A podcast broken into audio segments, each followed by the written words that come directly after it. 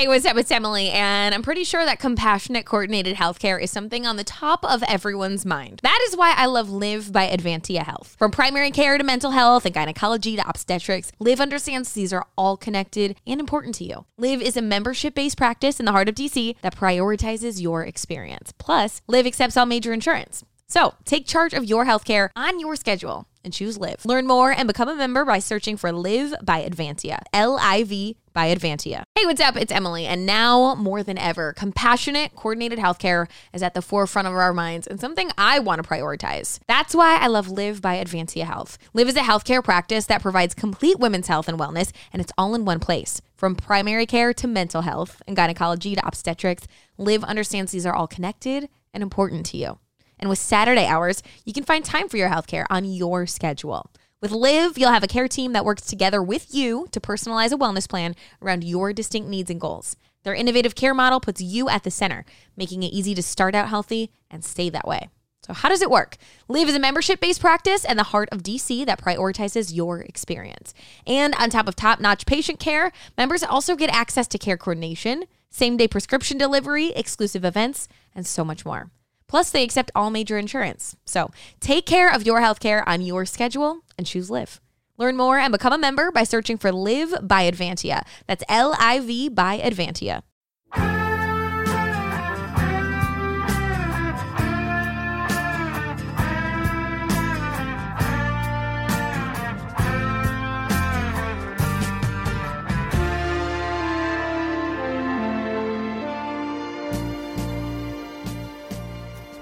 Hello again, everybody, and welcome to a very special edition of the Big Red Bus as we drive out into the streets of Chicago. I look to my right, there's my co pilot, the great one, Doug Thonus, the podfather. But just behind us, in back of Doug, to my right, is one of the most illustrious, talented writers of the Beloved Bull, the great Rob Schaefer, the owner of the Iron Pen. How are you, my brother? I'm good, Fred. It's good to be here. It's my first big red bus ride. Uh, I can already see some turbulence ahead, but um, I, I'm happy to be here. Thanks for having me. Well, you're one of our few distinguished guests. Let's see, we've only had like probably four, right, Doug, since we've gone to uh, to the Shy City Sports side, right? I think it's been you. We've had uh, Darnell Mayberry, the great Darnell Mayberry. We've had Sean Highkin, and then uh, a little bit less distinguished, and Mark Kay from Australia. So we've uh, it's a pretty good group you're joining. That is distinguished company. Yeah, that's talk about imposter syndrome. That that is quite the list.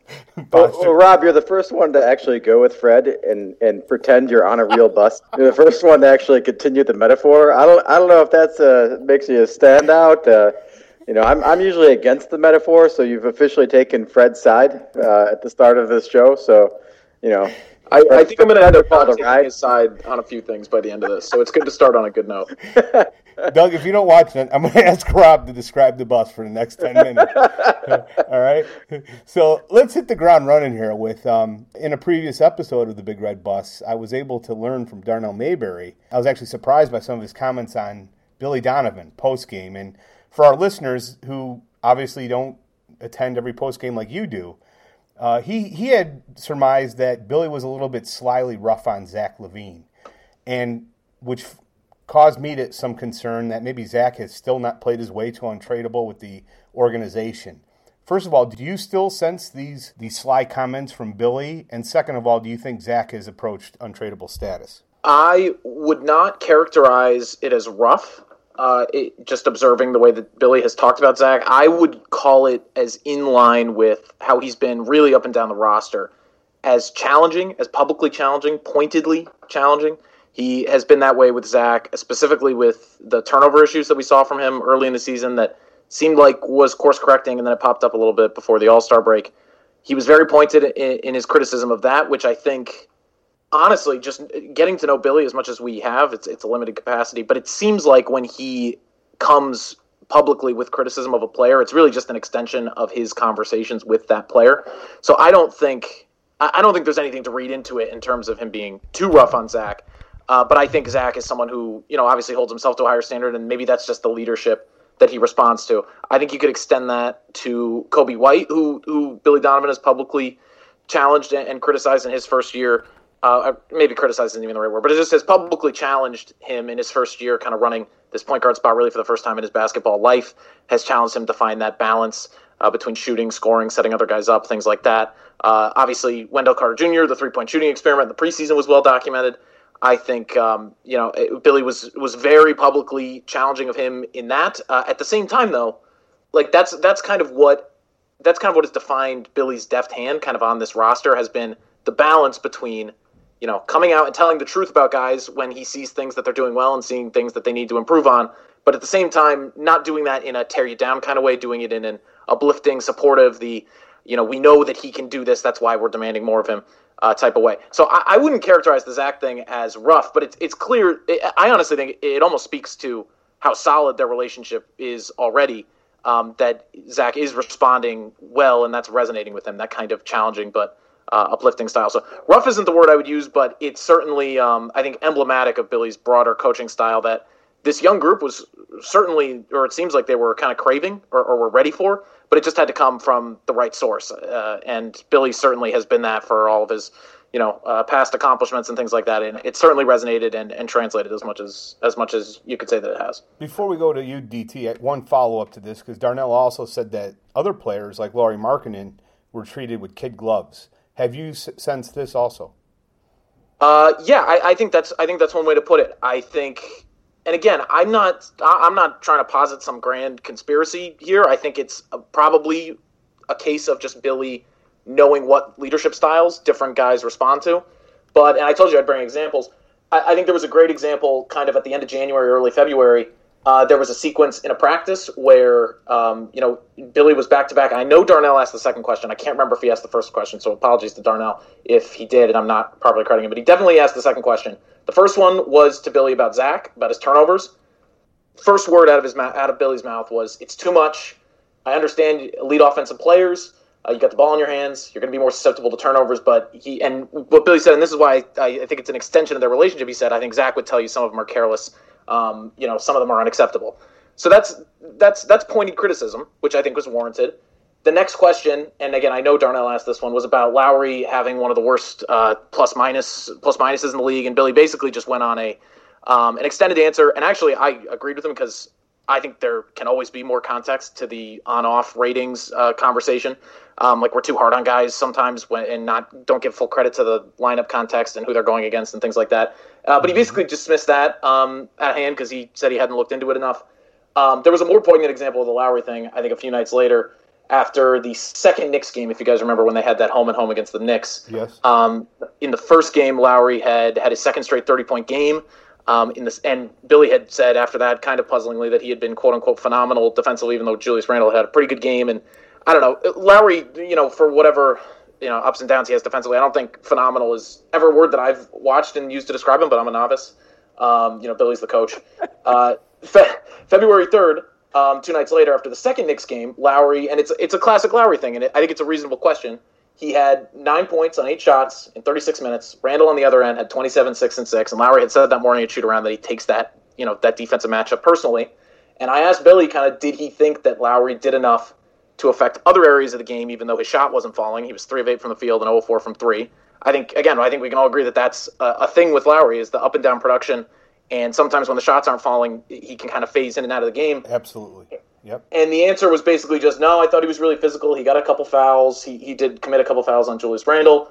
Um, he praised him for getting downhill on a few possessions. He said, you know, the shots were off. Overall, I thought he was aggressive. He had an off shooting night, but he was good offensively. He broke out the he really tried hard. He really competed thing, which always is a little bit of a, a red flag uh, for me for obvious reasons um, when when verbiage like that gets broken out. So again, I don't think this is like a big deal necessarily, but it certainly is something where you can see the different ways that he um, interacts with and treats publicly uh, certain players. I think Lauri, he generally skews more towards the kind of supportive side.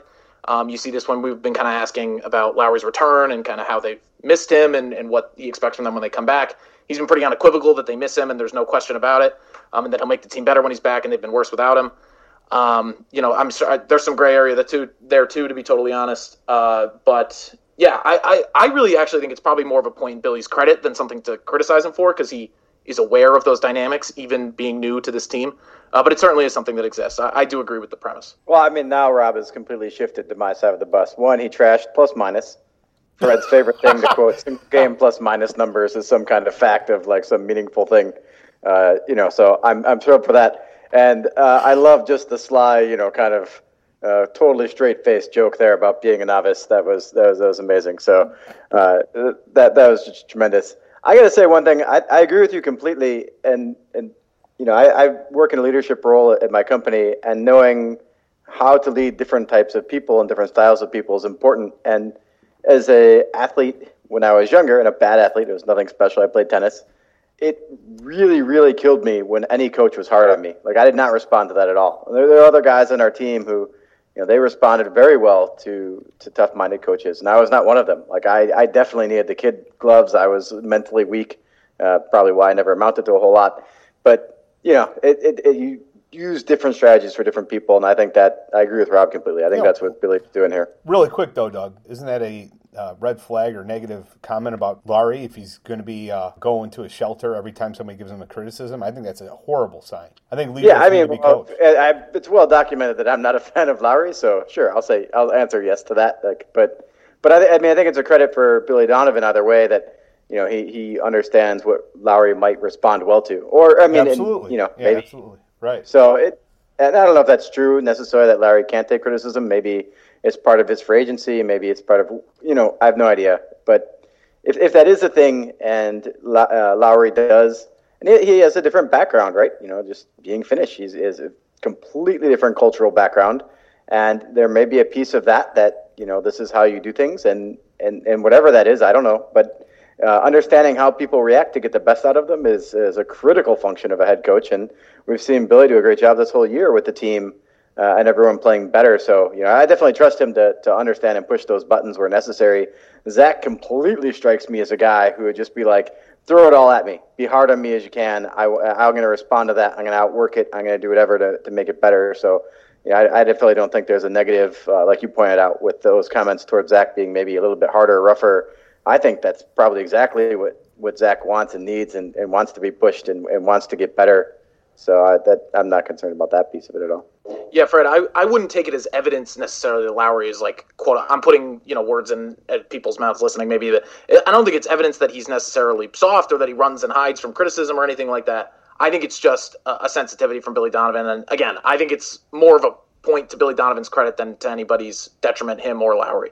Um, so I don't think that that alone is necessarily uh, evidence of that. Although you know anybody watching or whatever, people are going to have their own opinions, and at some point there's not really anything you could do about that. But I will say, just as a disclaimer, I don't necessarily think that's evidence of that. I think it's just something that I've noticed. Clearly, Darnell has noticed it um, to to some extent too, and.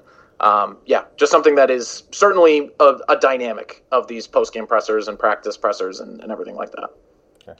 So so Rob, we got we got eight games coming up in twelve days. I don't know if you've like looked ahead at the schedule and doing your prep work or whatever. I live uh, to, I live on the schedule.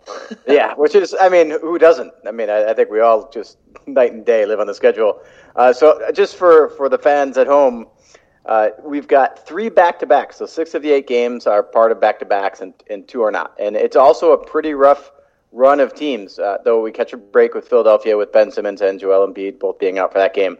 But we've got Philadelphia, Philadelphia, Miami, Toronto, OKC, San Antonio, Denver, Detroit, and then Utah. How do you think the Bulls are going to fare over this eight game stretch? One thing, while they have played a lot better and the record has been a lot better and they've been entertaining, uh, they've mostly just been bum slaying, right? Like they're they're yeah. it's a first start to being a, a, an average team is to beat bad teams. So I, I don't mean that in a negative way. It's great that the Bulls are doing that, but they've not like what is their biggest statement win on the year. It, I mean, it's Indiana. really hard to even figure out what that is. Maybe Indy, you know, maybe you go back to Portland uh, earlier oh, in the year. But how do you think they're going to do against a stretch against a lot of good teams, a lot of games in a short period of time? I, I think it's probably to answer that one point of conversation. I think it's probably Portland at the beginning of the year, but that Indiana, uh, that Indiana overtime win. Um, is up there for me too because those are actually two. I, I went and looked up today. They're four and twelve against teams that right now are at or above 500. I believe that's how um, ESPN formulates it. And I went back and looked for those wins, and one of them is one of the Knicks wins because they're 19 and 18 right now. There's two Dallas ones in there. One of them they were without, I believe, Luka and Porzingis, if memory serves, and then the other one um, they were without Hardaway, Josh Richardson. So there was some injury luck there. Um, and then uh, yeah, obviously the Portland one. So that's I mean that it was a theme last year when they had that infamous two and twenty three mark. I mean four and twelve isn't as bad as that, um, but it's still you know a marker that that needs to be improved. In terms of how how I think they're going to do over the stretch, I, I I honestly don't know. I have a really hard time on a night to night basis predicting results for this team. Uh, my colleague Casey Johnson and I, we we generally will exchange a text before every game, just kind of W or L. Not again, not obviously not that we're rooting for either result, covering the team and everything, but just what we think is going to happen. I have not kept track of my track record on that, but I can't imagine it's good because I just I, do find this team to be a little bit unpredictable on a night to night basis.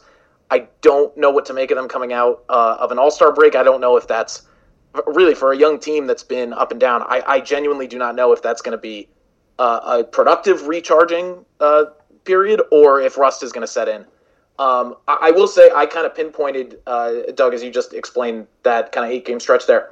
I pinpointed four and four as kind of the mark that if I'm gonna you know be willing to entertain the optimism that's around the team right now, spanning through the rest of the second half. I think I really do need to see four and four, provided reasonable health. You know, barring nothing goes uh, crazy haywire over that span. Because you look at the Philly game without Embiid and Simmons and potentially getting Lauri and Otto back, that's just a game you got to have, especially at home. I know home court doesn't matter this year, but especially at home. Absolutely. Miami, that that's a tough one back to back, especially because uh, they're healthy now and they were on a roll. I think they won seven of eight going into the break. Toronto on Sunday, worth monitoring. They're still going to be without OG Anunoby, Fred Van VanVleet, and Pascal Siakam tomorrow uh, with with this uh, you know uh, protocol situation that they're dealing with. I don't know all the intric- intricacies of it, but I know they'll be without them at least tomorrow. I, I, wouldn't necessarily expect that to go to Sunday, but it's worth monitoring, I guess.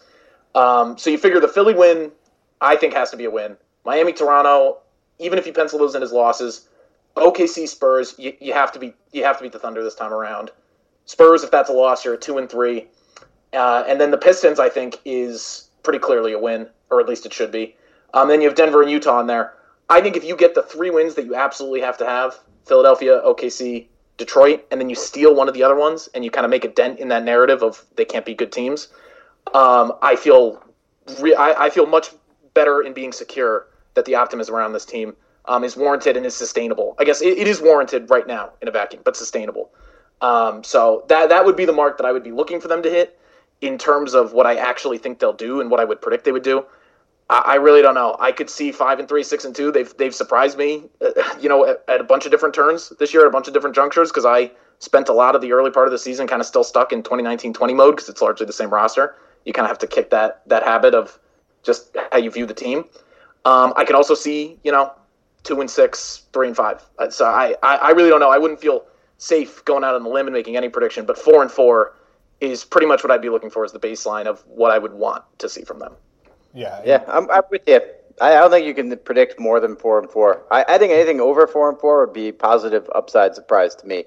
You can see four with Philly, OKC, San Antonio, and Detroit. I think those games are all pretty winnable. Toronto, yeah, if they have COVID issues, that game becomes winnable. But I'm, I'm with you. I don't think that those will probably extend till Sunday. But yeah, four and four would be would be an acceptable stretch. You go two and six, and, and I think that's real trouble and three and five, maybe you can talk yourself into, yeah, it was okay, at least if some of the games are close. Well, what about six and two? Uh, I'm, I'm kidding. I, what, about, I do, what, what, about what about seven and one? yeah, seven and one or eight. No, I gotta say one thing though. Let's calm down with the, uh, the the Bulls got a huge break with the Sixers on Friday. I'm so sick of reading it. All the listeners who who've been posting how lucky we are. Yeah, yeah, we got lucky. But considering the amount of COVID cases and injuries that we suffered this year, the injuries last year, the previous decade, I think we got about you know 25,000 breaks before we're even. So let's just calm down about a Friday in, in, March that we got lucky. Give me a break. All right, we'll go on to the next one. Um, all right, so you guys are going way too close. I got to throw this in there to kind of separate you a little bit because uh, the, the plus minus plus minus really bothered me that conversation. And this is one where I think hopefully that uh, Rob will come a little bit more to my side, which is uh, Thad Young you know, a lot of debates on whether or not to trade him. I believe uh, trading Thad Young would be devastating for this team's playoff hopes. I think it'd be devastating for the future of Zach LaVine with the Bulls. Uh, Doug's a big believer in trading him for you know a late first round pick. Where do you fall on that argument, Rob? And I want to know what the line is. So let's throw out a hypothetical with, with Boston. If it's Nesmith and they're number one, would you make that deal? I have lived on the fence of the Thad Young conversation because I, I genuinely see both sides of it. I, I really genuinely do. I think I've come around, especially after hearing AK speak the week before the break, to pretty much being in the camp that I don't think you can trade him and that I wouldn't trade him. That's good. I I think he's I, well. There's a lot of different elements to this take, but the the headline of it, I think, is that you have a front office regime, and Billy Donovan, of course. Everybody who was made a fresh hire this offseason and came in to kind of reset the culture, rebuild the franchise up to you know its previous stature. The tagline, the thing that everybody repeated, it was the first thing out of their mouths was player development. The last three years of this team, basically the entirety of this rebuild, the frustration point has been talent that is not developing, talent that is not being utilized properly, talent that hasn't had enough time together just because of injuries or, or other uh, kind of extenuating circumstances uh, to you know be cohesive and gel together. And I think now you're seeing you know you don't have to be sold on all these guys long term. You know, I won't get to the you know who's tradable and who's not. I don't think really anyone not named Patrick Williams and and you can make the Zach LaVine argument is untouchable necessarily at this point after this season. But because of how integral I think Thad Young is in a lot of different aspects, I think one on the court, um, you know, it, it, here's now now you've boxed me in a corner. I can't use his on off splits, but I don't think you necessarily need to um, because sure you can. Just stay on my side. Look at Doug's all alone. But he's his. I think his playmaking is self evident. I think the way that he has been a release valve for Zach and kind of uh, helped him along the path of uh, being better at reading the floor, especially passing out of double teams. That's opened up so much for his game. He's clearly instrumental there. We've really seen the bond that they forged um, when they were in Minnesota together when Zach was a rookie. We've really seen that kind of manifest in a way this year that it wasn't necessarily last year because Thad is just being utilized in a better way, um, playing almost half his minutes at center and really thriving um, in, in a lot of the different uh, contexts that they're putting him in. So I think on the floor, he's obviously helping Zach a ton. I think the amount of defensive attention Zach receives, if you remove that from that equation, you could really, you know, end up with a different situation uh, with Zach than what we've seen in the first half. Obviously, his passing is helping everyone up and down the roster, from veterans and Tomas Satoransky to Lauri when he was uh, healthy. I think we'll see that more when Lauri comes back. How much opportunity Thad was opening up for him. A front court combination that didn't really work last season, and it's been a small sample size this year, but I've liked what I've seen at least from them. Um, and then you know you could go down the line on the on court stuff off the court, he's just one of the most popular guys in the locker room. And you have a locker room that is fully bought in to, you know, what Billy Donovan is selling, to pursuing winning as much as they possibly can. And I get it. You don't want to sacrifice long term opportunity because you don't want to sacrifice too much for a run at, you know, a seven, eight, nine, ten playoff seed. Like, trust me, I, I'm totally in agreement on that. But I just think there is also a long term aspect to this conversation of isn't there something beneficial to the long term of developing the guys that are on the roster right now? Um, I know nobody wants Thad Young to be this essential to this team, but he is.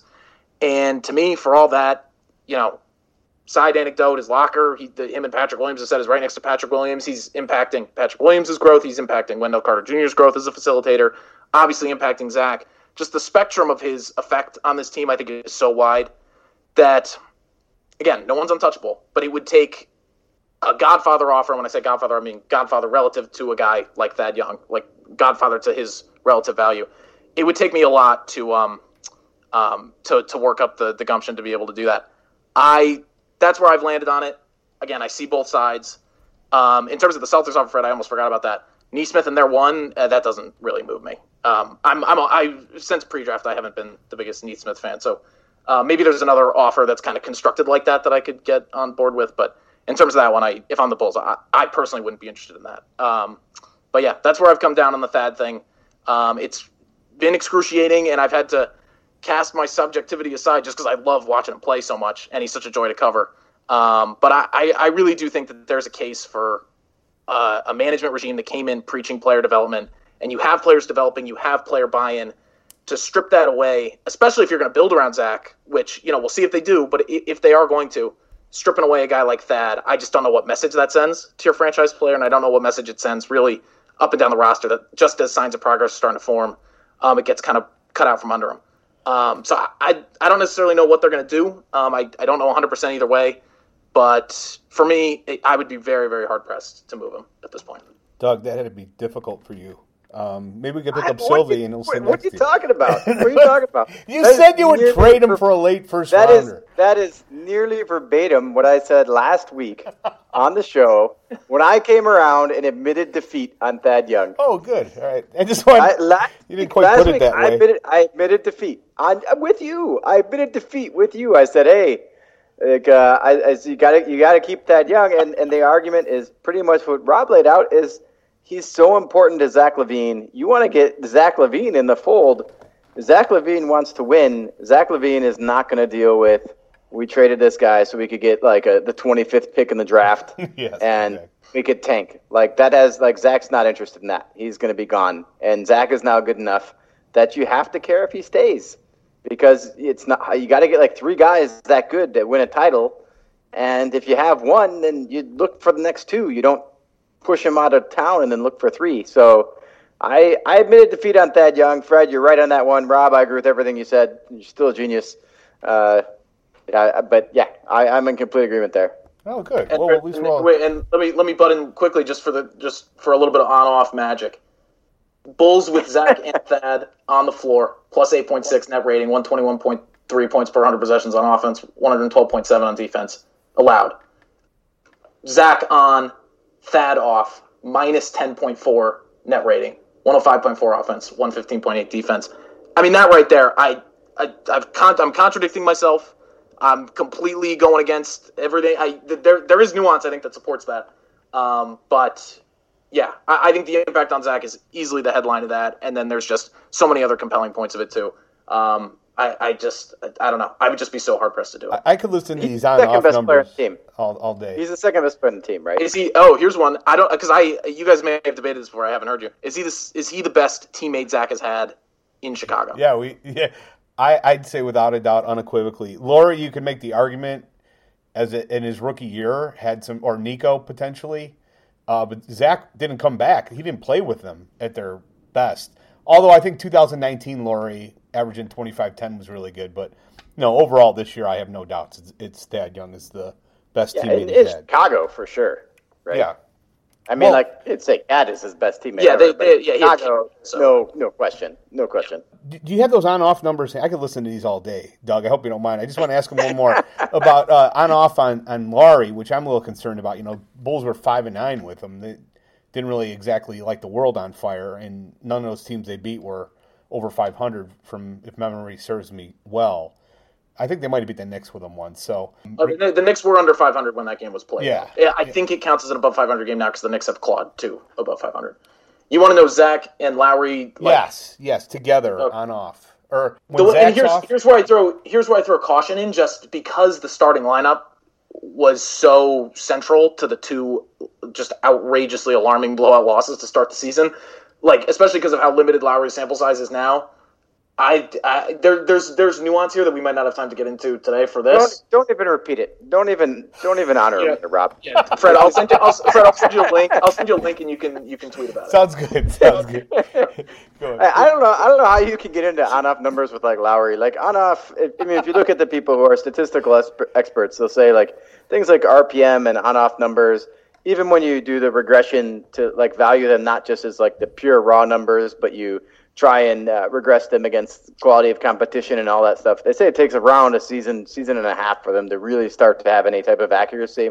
And then the problem is that things change so much over that period of time that even that is is difficult. By the time they become statistically relevant, like things have changed too much, and then they, they lose their relevancy again. But and, and so all I mean by that is someone like Lauri, however much you normally view these as valuable, which to me is not a whole lot, but with Lauri, they're like super non-valuable. And with the Bulls, it's just a weird thing because they're starting so many young players in the starting lineup. The starting lineup is so bad and, gets beat up so often because they're playing the best players, and then they bring in like a lot of the really good players off the bench, who then plays the other team's bad players. So like when you just look at the raw numbers, I mean, I think the Bulls numbers are just like really jacked up in a comparison, and and have even less less value than than otherwise. Uh, so I think it's my turn to throw one your way, Rob. Yeah, yeah. Question question for me is, all right, we had we had Gar Forman and John Paxson, and I know you're a writer, so you don't get like super emotional about the GM like the fans do. Like there there's like lynch mobs out for these guys, right? Like by the general fan base. I'm sure you're at least aware that fans were like just ready for these guys to go. Yeah, no doubt. AK, AK and ME come in, and you know we don't really do anything in the offseason except sign Garrett Temple and draft Patrick Williams, who at number four in a I don't know if he's the fourth best player in the draft. That was a really t- tough draft position though, so I'm not going to ha- hold that against them. If you know Patrick Williams, yes, if he's a possible player, it's fine. Maybe it'd be great, but you know whatever. They used their draft pick. They didn't make any trades. Didn't do anything in the offseason. Didn't unload anyone. Didn't bring anyone in except uh, kind of. Uh, it, Temple was a good signing, and they kept Valentine, I guess, instead of Chris Dunn. Good Maybe move. that worked out well too. And we're going to go into the trade deadline. And my feeling, and kind of maybe based, this might be your feeling I'm projecting, because you just said you don't think they'll trade Thad Young. Uh, and I, I, think we agree that probably won't happen. And there's rumors that won't happen. And I don't know what other trades they might make, but I think they're probably going to end up doing nothing. We're going to go a full season, potentially, with the new front office doing nothing. And, and like people are like psyched about it. And I just like, I, it's just like baffles me. Like, does that, is that my? I, don't. I, maybe there's no question. There's just a statement there, in my opinion. So that's that's awful of me. But do you think?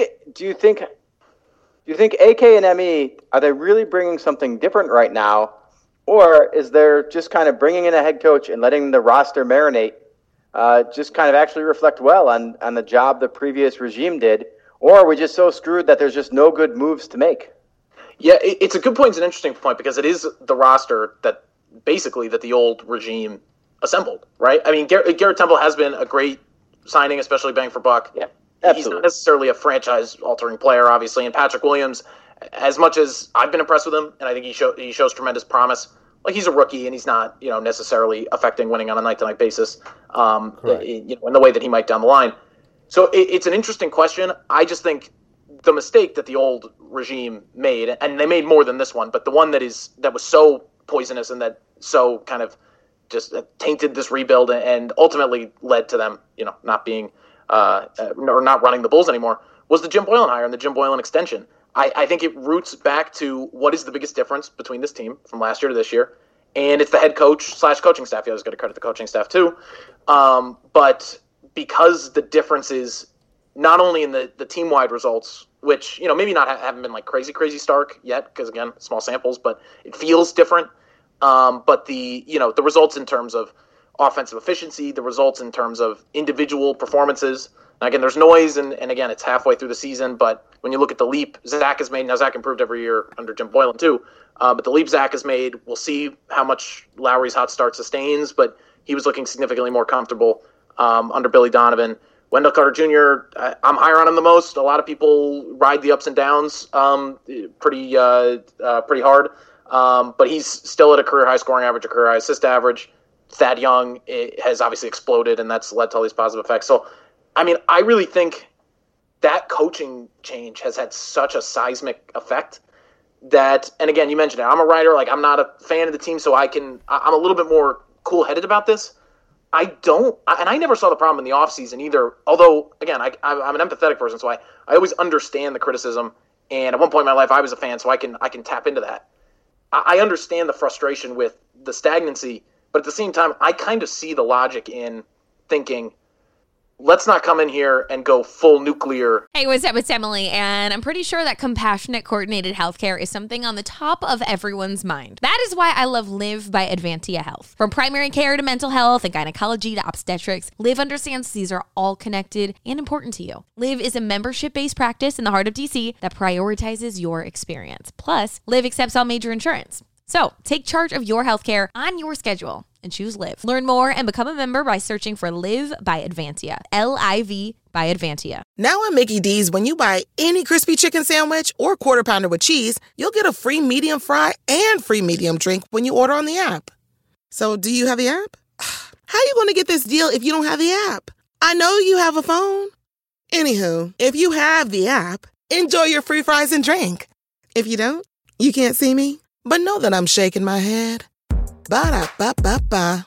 Limited time only. I participate in McDonald's. Valid one time per day. Visit McDonald's app for details. Download and registration required.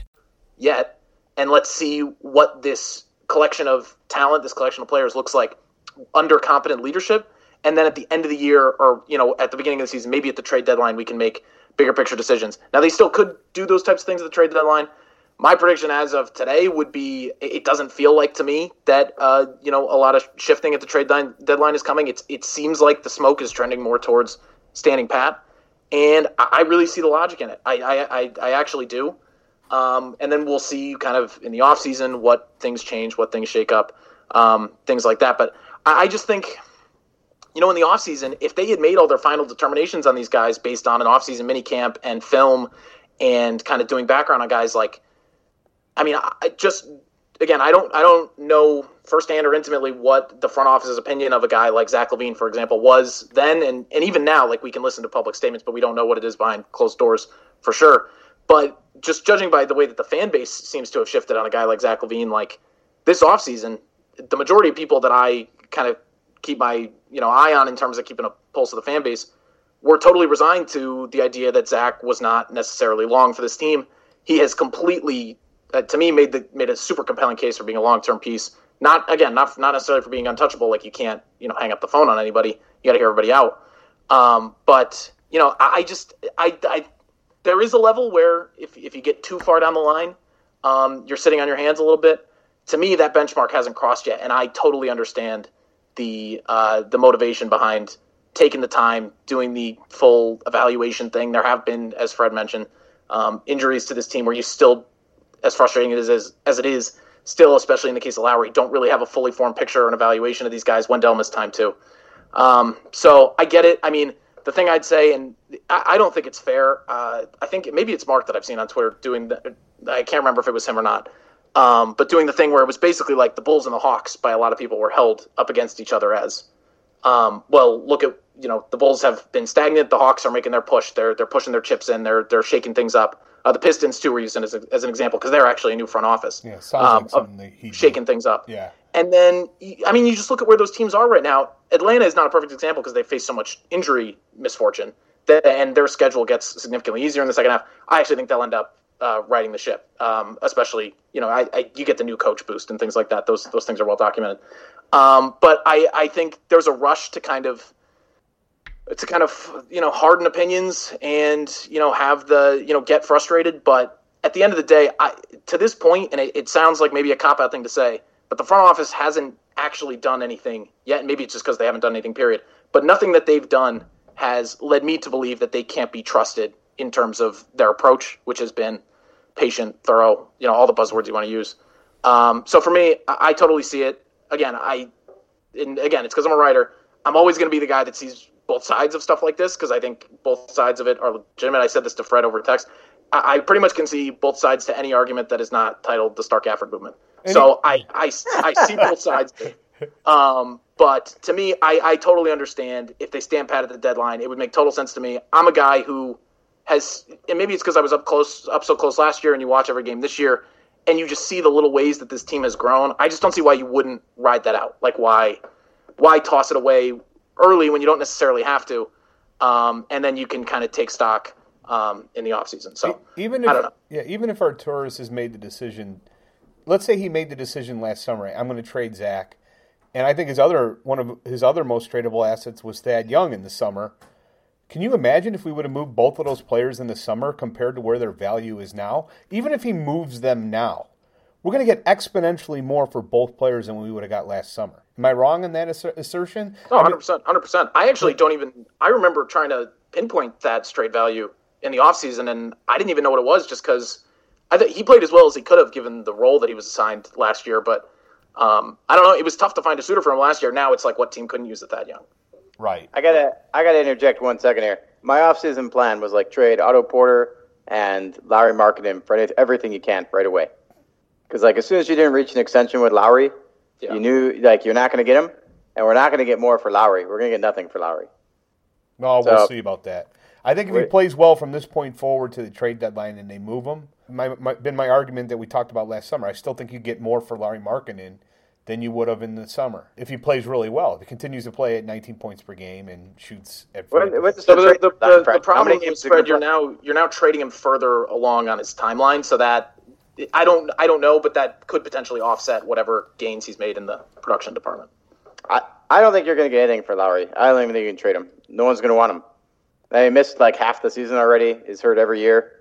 Like who, who's going to trust him? You know, going into a free agent year and say like, yeah, I want to I want to bid on this guy where there's like a crap ton of money in the market, and he's probably going to demand twenty five million dollars. You know, to play one side of the court, and I'll probably have to match it or let him walk because there's just no one else out there. Like it's it's it's such a weird dynamic, and I think like Lonzo Ball, like for the Pelicans, is in a similar situation. Like they might not really want to keep Ball, but no one's really going to give anything up because no one's going to want to pay Ball twenty something million in the, in the offseason. and it, and it might cost that because there's again no one available. Yeah. And, and so it's just a weird it's a weird dynamic. Um, and maybe on that point, Rob, what do you think? Uh, do you think the Bulls have a chance of keeping Lauri? Or do, do you think they want to keep Lauri? What do you think is going to happen with that after after the offseason, assuming nothing happens at the deadline? Yeah, I, it's it's hard because again, all the all the public comments on Lauri from Billy throughout kind of the nitty gritty of the season, and then AK kind of at um, pressure points, um, you know, during training camp just now last week when he spoke, have all been overwhelmingly positive about Lauri. I again, I I I can't claim to know like what they're thinking behind closed doors 100%, so I, I can't say with 100% certainty.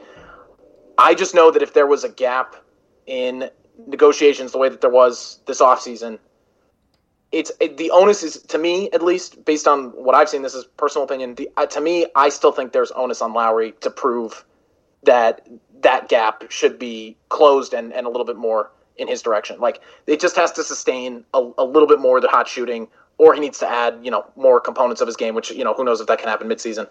So I, I, I really, I really don't know. I could see it either way because there's a level to this where you know maybe if he does end up inking an offer sheet that's below market value or around where the Bulls had originally pegged him, then it's worth it to match, even if you're not in love with him. Um, it's worth it to match, and then you know just see what you can do with him as a quote unquote asset. I hate calling players assets, but just you know, it, you know, you know what I mean. Um, or it's possible that everything they're saying is true and that they really do love him and view him as a long term piece, and we'll see. The thing, the thing that's inescapable though is, again, I, like I've said, I get the thorough evaluation, the um, the patience with the roster, and seeing how things unfold under fresh leadership. But at some point, even with all the progress they've made, which we can talk all day about, as Billy has said, they're still 16 and 18. They're still a fringe playoff team. They're still a fringe play-in team, to be honest. And this second half is going to tell us a lot. And uh, you know, again, I, this team is unpredictable to me. I don't know exactly what they'll do. They've surprised me before, but it wouldn't surprise me if this second half, um, you know, especially if there are injury concerns, which again, like you can't, nothing is guaranteed.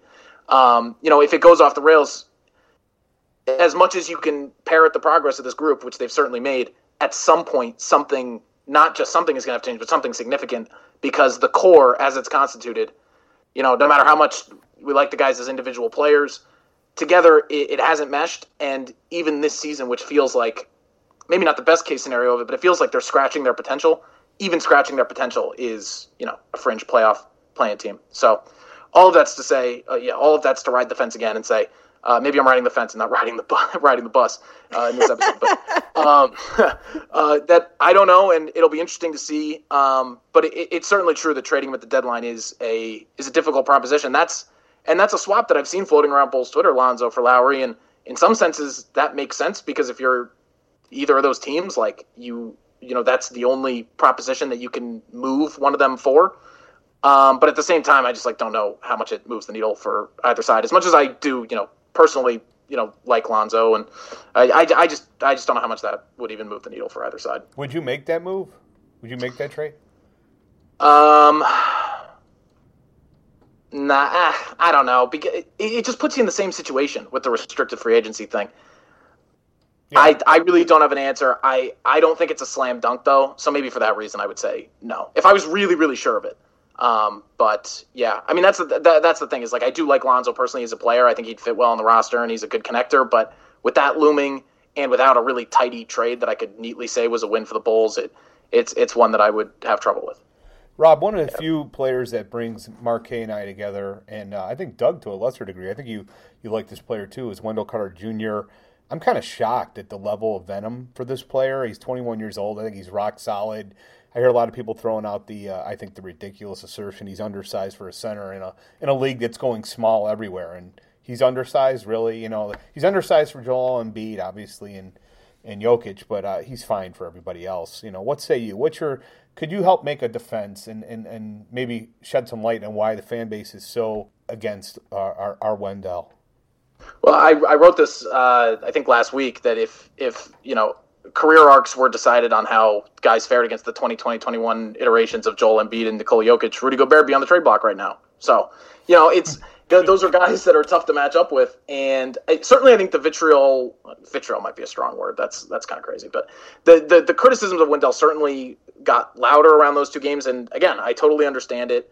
Um, I understand the criticism that he is a little bit undersized for a center. I think the wingspan compensates to a degree, but really, what I think causes the dissonance between Wendell believers and Wendell detractors is he just has to stay on the court long enough to put a consistent sample size together. And I just think the longer you watch the guy, the more you see the fundamental kind of elemental ways that he affects the game. And I just am really intrigued by his offensive potential. I always have been. Um, I just, you know, the way that he reads the floor, his passing ability, put in the right positions, which I think he started to do this year. And you know, that's another reason that the Thad thing is so tough. It's not it's not as if he's just some veteran that is easily replaceable. Like he has a very unique skill set and a very unique set of experiences that um, you know make him valuable to a bunch of different players across the spectrum on this Bulls roster. But um, I've just always been intrigued by that. Uh, I was always intrigued by the jump shooting potential. That hasn't necessarily borne out, although um, he is uh, he is sixty percent uh, since he returned from injury. If you don't uh, then follow that up by saying that it's on five total attempts. Um, so you know, I, have always been a little bit higher on Wendell. do I do do, do I necessarily think that he's a slam the slam dunk long term center of the future? Uh, honestly, no, because who on this roster are you sold on as a real mainstay um, for the long long term, other than Pat, uh, just because he's the new regime's guy? Um, and again, I've been impressed by him and Zach. Like, I or who could you even make a case for? Um, so you know, again, I'm always going to be a little bit of a believer in Wendell just because I see the flashes offensively, I see the flashes defensively. Um, I just think for the for the two sides to come together on this one, he's just going to have to be on the floor for a more extended sample size um, to be able to kind of show that on a more consistent basis. Because you know, there was a moment before that. Uh, I can't remember which game came first. I guess it was the Philly game but there was a moment when I think they were six games into his return where people seemed to really be coming around on him, and he had, he came at, he, he came in that Indiana game, and I think immediately affected their physicality, kind of as a unit. Um, and you kind of you kind of saw the the specter of the potential there, and then you know it's up and down, and I think people get frustrated with the shooting uh, ups and downs, which is fair, and I think the the quote unquote undersized thing comes up there too, because um, he's just not necessarily uh, an explosive, you know, roller in the way that some other bigs um, in the league are, um, or an explosive finisher. I mean, he has his moments. Um, even that little, you know, mid-range jumper that he, in that, uh, you know, on the pop or on the short roll that he's tried to add um, has been up and down. So, uh, but I, again, I think this is a guy that I don't. I, I should have looked this up before. I don't know how many games he's played in his NBA career, but because of these injuries, kind of keeping him out of the lineup, I can't imagine he's played even close to two seasons worth of games um, right. you know, most of the way through his third season. And the pandemic affects that too. It affects that for a guy like Coby as well. Um, but, you know, this is a 21 year old center who's still kind of coming into his own. I see the potential. Some people don't. We'll, we'll, we'll just see what, how he does for the rest of the season. I think him, Lauri, um, are really the two because, and especially because they've kind of been interlocked ever since they were paired together in the front court. And it's, it, it's clear, right? I, I, don't think I'm speaking out of turn to say that that front court pairing is probably not, um, you know, long for the city uh, in terms of those two being together. Um, so you know, th- those guys are the two that I probably have my eye on the most uh, down the stretch here.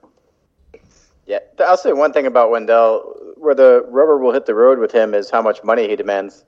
You That's know, like when a guy's on a rookie contract, everyone loves him. You know, even like Lauri, like I, I'm not like a huge fan of Lauri, but at his salary, sure, he's amazing. Like if we keep him at this salary for four more years, you know, sign me up. It's when you're gonna have to pay him like 20 million next year, or maybe more, or maybe who knows what. Uh, and if, if he signs for 15 million next year, you know, I'm in on Lauri too, even though I don't think he, yeah, I'm not as high on him as a lot of people, but if it was for, for 15 million, I'd be, be in on him. And Wendell's going to be one of those guys too. Like if, if he was at like 5 million a year, I think everyone would be like, oh, heck yeah, we'd love to keep Wendell. But once he hits free agency, all these young players that you kind of like, and you see them growing and developing, but then you see their first contract when they hit the open market, and teams overpay for guys because they're young and they think there's still a little potential there, and whatever else happens, uh, then all of a sudden they become less popular. Like Wendell might be another guy who, in you know, if he has a strong year next season, could be looking at 20 million a year.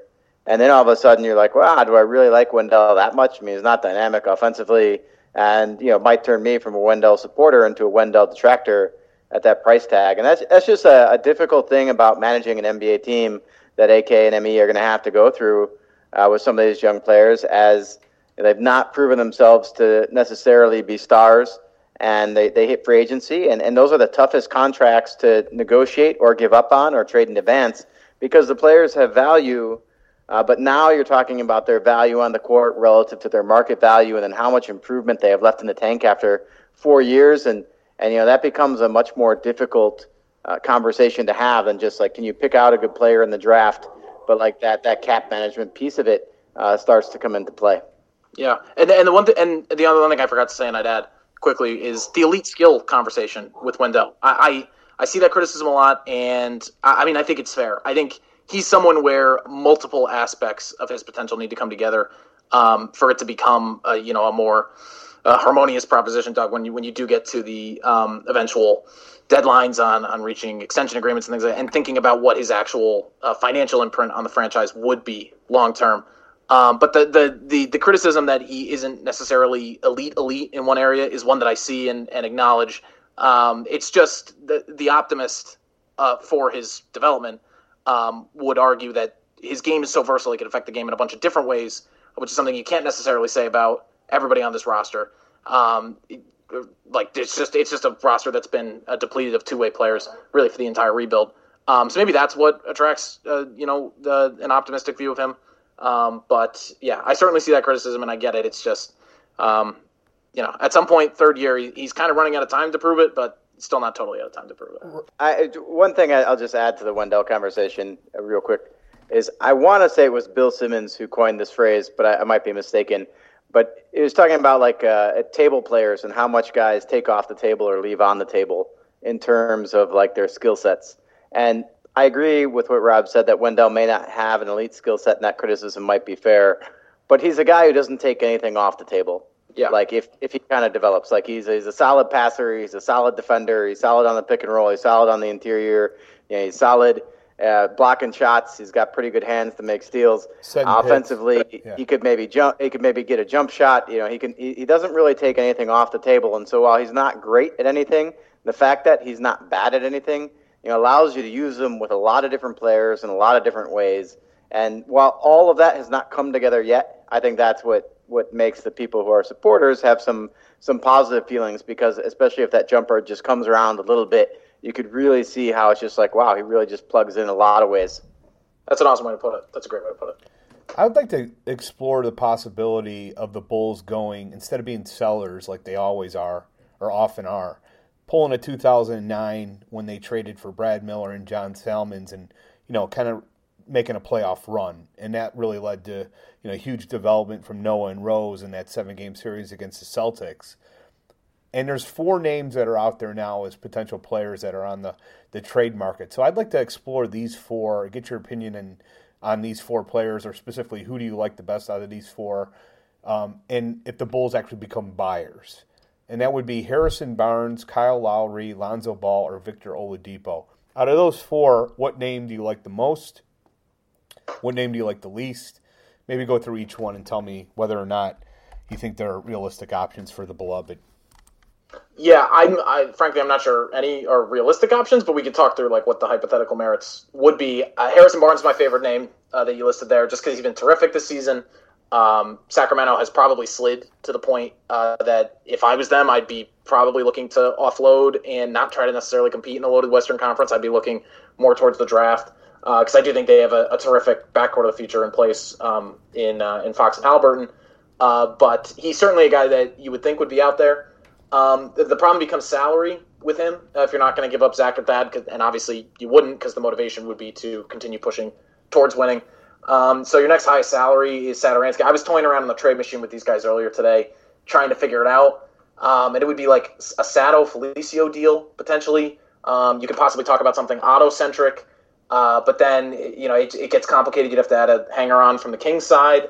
Um, anything Otto centric, you don't know necessarily like how much additional draft capital. I guess I guess for the Kings from the Kings perspective, you'd be opening up cap space because you'd be off of uh, Barnes's long term money. I don't know how much that they necessarily it's, value it's that. Like 19 and 20 and 18, it actually goes down. It's actually I think quite reasonable. He's making like 18 million in 2023 for what Yeah. he brings. Um, it's kind of a I think a value contract for for his performance this year. the decline, no, the declining contract is a huge uh, source of appeal. The problem that I get into really with buying generally is because I think it's one thing to talk about the opportunity cost of potentially not getting a first round pick um, for you know trading a guy like that or selling off on any of the vets. To me, it's a totally different conversation to talk about selling off future first round picks that you already know for a guy like a Harrison Barnes, for a guy like any of these guys on the list, if it came to that. And the only reason, you know, we don't know exactly what the package would be, but a guy like Harrison Barnes, you just figure there are going to be a, a bunch of different contenders in the mix there. And if you get in a bidding war, I just don't know if I want to be in a bidding war and mortgaging future draft picks. So that's part of what made the Bulls situation appealing uh, for front office candidates, for coaching candidates, is they aren't in draft debt. And you have a front office. It's kind of the root of the argument for selling. Um, would be that this front office came in as highly touted for their talent evaluation. You want to give them as many bites at the apple as possible. I'm not sure that getting in a bidding war, as much as Harrison Barnes is my favorite on the list, I don't know if a bidding war for him, where you're giving up future draft capital that you already own, um, is something that is necessarily like. I, I just don't know if he puts you over the top enough that that proposition is worth it. Uh, but he is my favorite name on the list, um, and I think he's a you know he's just a really valuable archetype, the three four um, kind of two way wing. Uh, Lowry, uh, I, I love Kyle Lowry as a player again, you get in a situation where um, it's probably Otto, and then who knows what the the draft uh. The other thing about Lowry is uh, Michael Grange um, of Sportsnet up in uh, up in Toronto reported today pretty unequivocally that he's not going to be dealt, and had um, his agent Mark Bartelstein, I believe it is, uh, quoted not anonymously in the piece, and like they were pretty unequivocal about that. Now again, who knows? I guess anything could change, but. It, it, it didn't seem to me that despite all the noise around Lowry, the way that he's publicly addressed it on his Instagram and that report, it kind of seemed to me that I'm just not sure that he's out there as much as I think he's terrific. Uh, I love Kyle Lowry. Um, Lonzo Ball, we talked about. Uh, I like him as a player. Uh, it's just a tough, pretty much the only trade that makes sense for either side is Lonzo for Lauri. I'm not plugged in enough with the Pelicans to know if Lauri's even somebody that would help them. So that's that's another bridge of the conversation that you'd have to have. Uh, but that's a tough one for me to get to from a practical standpoint. Uh, and then Oladipo, interesting. Um, another one where you'd have to scrap probably a two for one um, from either side, whether you include Otto or whether you go like a Sato Felicio from the Bull side. Um, I, I see it. He hasn't played well in Houston. He's an expiring, and are you willing to commit to him long term right now? He just turned down, you know, 22, 23 million, 20, uh, 22, 23 million a year from Houston. He's shooting like 38%, 38, 39% since he got there. He just hasn't necessarily looked himself. Again, I don't know the full nuances of it. Um, but he's someone that I'd be a little bit wary of, especially again if I'm getting in a bidding war uh, over him. So I don't know. I mean, maybe I'm just a coward when it comes to team building and like putting myself in the executive chair. But uh, like, I, I just, I, I just do not see necessarily the value, especially for this specific list of guys, in buying. It's just, it's maybe a little too rich for my blood. I don't know. I'm, I'm curious what you guys think, but I generally, you know, am a little bit probably too cautious and pragmatic is probably a kind way to say it, or cowardly would be a not nice way to say it um, when it comes to kind of hypothesizing this sort of stuff. Doug, what do you think? I think I think the the one thing Rob hit on, and I, I completely agree with this, is the guy you target of this group is Harrison Barnes. If you're going to go for one of these guys, and obviously that just depends on what the cost for Barnes would be. But you start looking at the players. Oladipo has been hurt a lot of his career. He's really only had one good year in his entire career, and uh, you know that that I think is. Uh, I don't know. I think it's a little overrated by his name. Like the name is more valuable than the player. And Harrison Barnes, I, I, I think he's he's young enough that he can still be around for a while, and I think maybe he's gettable. Like if you look at the Bulls trading, say Otto Porter Jr. and uh, for Harrison Barnes, and then J- Jabari Parker, uh, which matches salary wise, and then you uh, throw in a draft pick uh, where Lottery you give him a. Do you think that's enough to yeah, get it done? Top I top do it. ten protected draft, top ten protected pick, um, you know, this year, and then maybe top eight next year or something like that. Uh, you know, and then then I think that that's that's like probably better draft capital than Sacramento is going to get from another team for Harrison Barnes.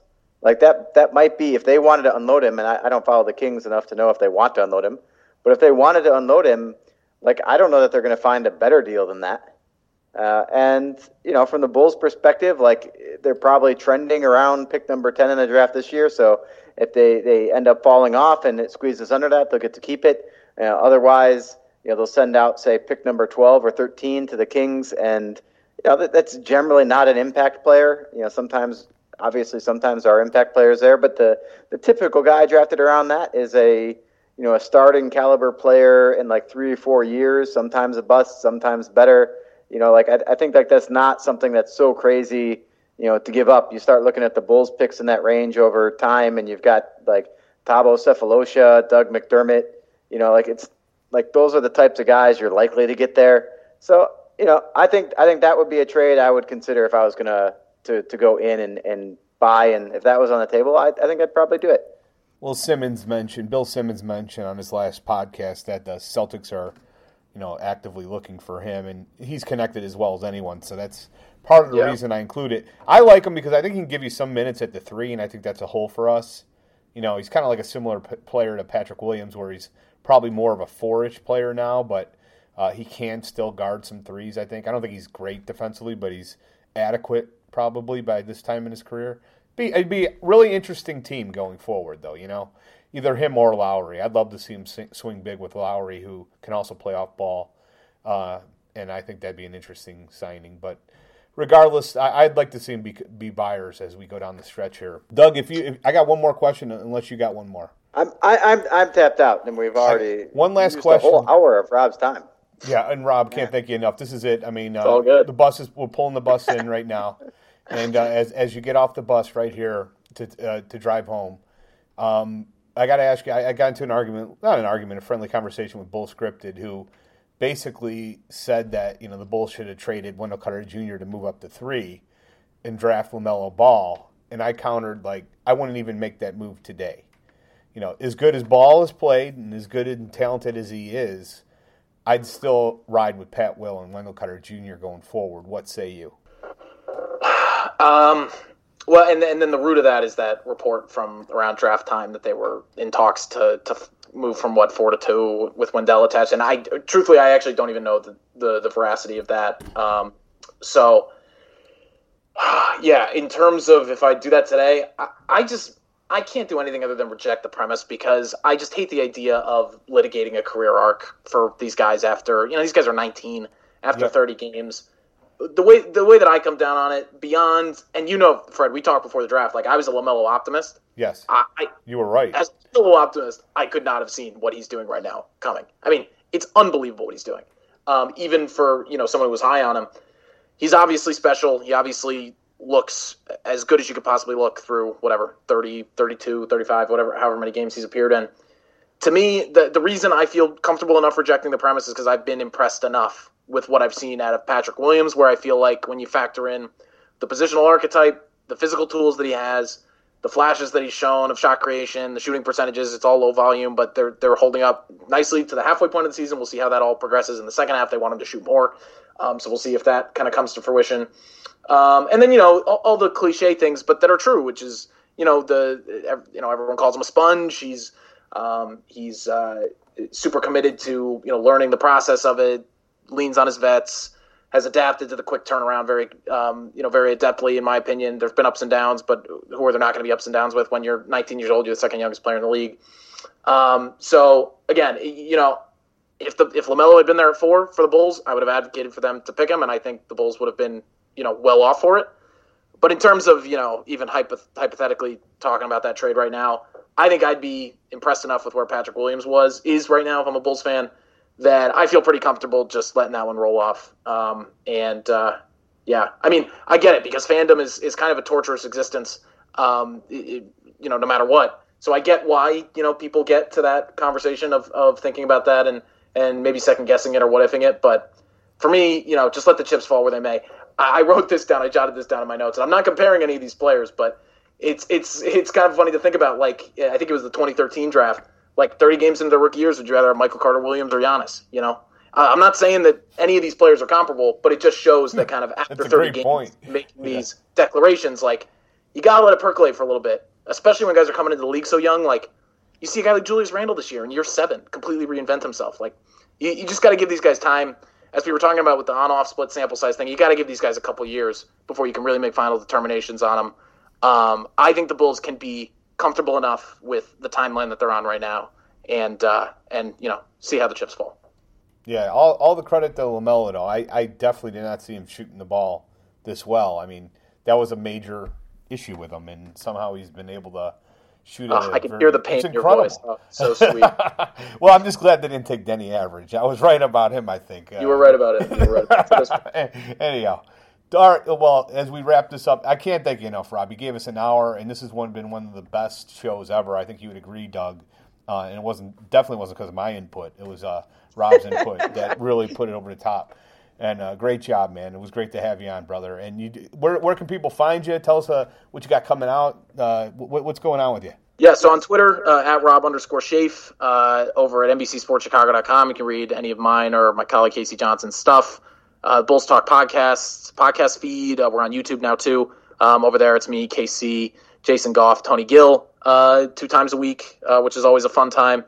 Um, and we'll have some second half preview stuff. We've been rolling that out a little bit throughout the week, but we'll have more coming tomorrow as we're taping this on a Wednesday night with the second half opener against Philly coming Thursday night.